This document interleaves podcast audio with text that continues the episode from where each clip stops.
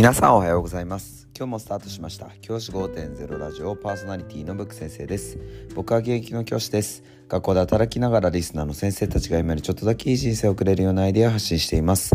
より良い授業学級ケア働き方同僚保護者児童生徒との人間関係お金のことなど聞かないよりは聞いた方がいい内容を毎朝6時に放送しています。通勤の後から10分間聞き流すだけでも役立つ内容です。一人でも多くのリスナーの先生たちと一緒に良い教師人生を送ることが目的のラジオです。今回は昨日ですねラジオ更新ができなかったことをまず謝罪をしたいと思っています。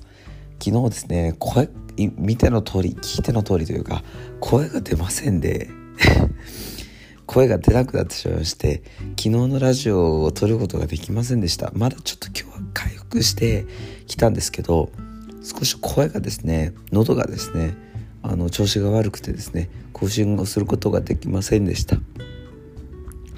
今日はかろうじて声が出ますのでえ今日は2本ラジオを更新したいというふうに思っております。どうぞお楽しみにしていてください。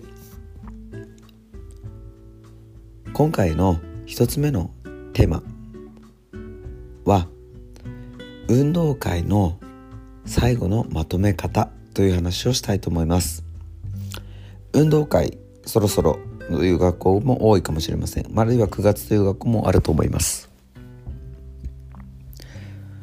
運動会の時に最後のまとめ方がどうするかってすごく大事なことだと思うんですけど僕の場合は運動会は祭りでしかない。以前も言ったんですけど運動会祭りでしかないので祭りが終わったらそのことはもう考えないようにする。こういうことを子どもたちにも意識づけさせますし環境としても整えるようにしています。あああ失礼しました。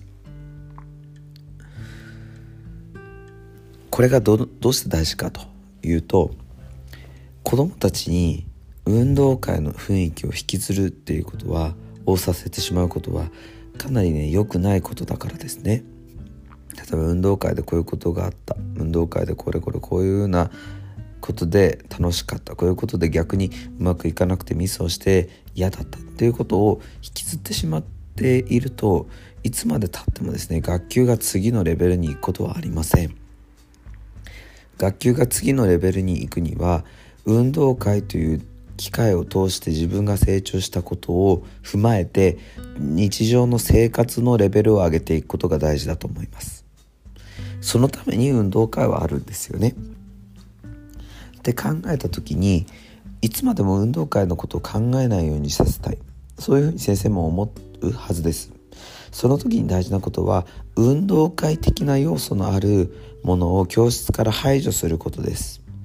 例えば運動会の連絡で使ったプリントなんかそういったものが机の上にあったりとか掲示されていたりとかするといつまでも運動会の雰囲気が抜けません。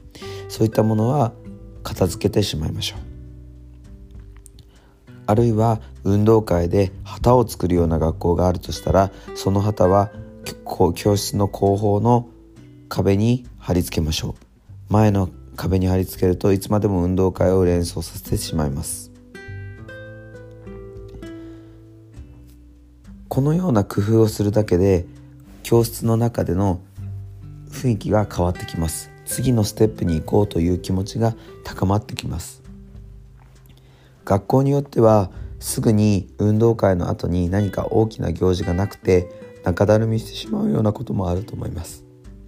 そんな時にこそ授業が大切です。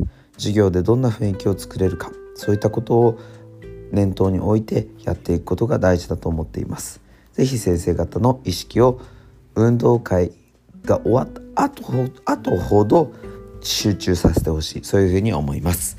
そうすることで学級がかなりレベルアップします。いつまでも運動会を引きずるクラスはステージ1から上に上がれませんがすぐに切り替えて次のステップに行けるクラスはステージ2に行くことができます。じゃあ今日はこの辺で起立例着席。さようなら。また明日。